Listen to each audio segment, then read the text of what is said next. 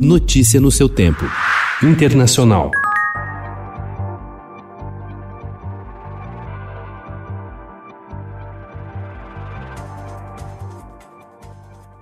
A despeito do feito científico inédito de conseguir desenvolver vários imunizantes seguros e eficazes contra o novo coronavírus em menos de um ano, o mundo não está conseguindo distribuí-los de forma justa. Mais de 56 milhões de pessoas já receberam alguma vacina contra a Covid-19 em 51 países. No entanto, quase todas elas estão em nações ricas.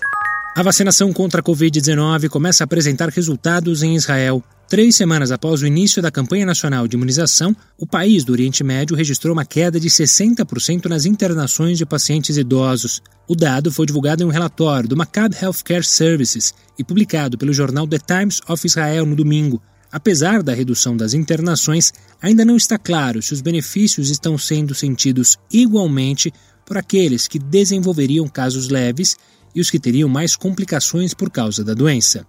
O presidente dos Estados Unidos, Joe Biden, assinou ontem uma ordem executiva que restabelece a restrição de entrada no país de passageiros do Brasil. A medida suspende o efeito da decisão tomada por seu antecessor, Donald Trump, que dois dias antes de deixar o cargo, derrubou a proibição de entrada de viajantes do país.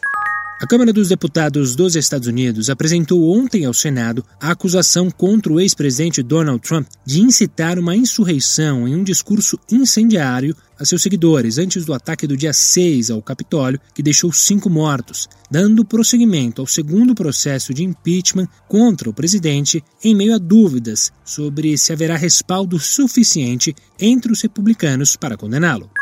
O presidente dos Estados Unidos, Joe Biden, anulou ontem a proibição de seu antecessor, Donald Trump, para que transgêneros sirvam nas Forças Armadas, uma decisão considerada discriminatória. Na presença do secretário de Defesa, Lord Austin, e do presidente do Estado-Maior Conjunto, o general Mark Miller, Biden assinou uma ordem executiva assegurando que todos os americanos qualificados para servir nas Forças Armadas dos Estados Unidos devem poder fazê-lo, informou a Casa Branca. Notícia no seu tempo tempo.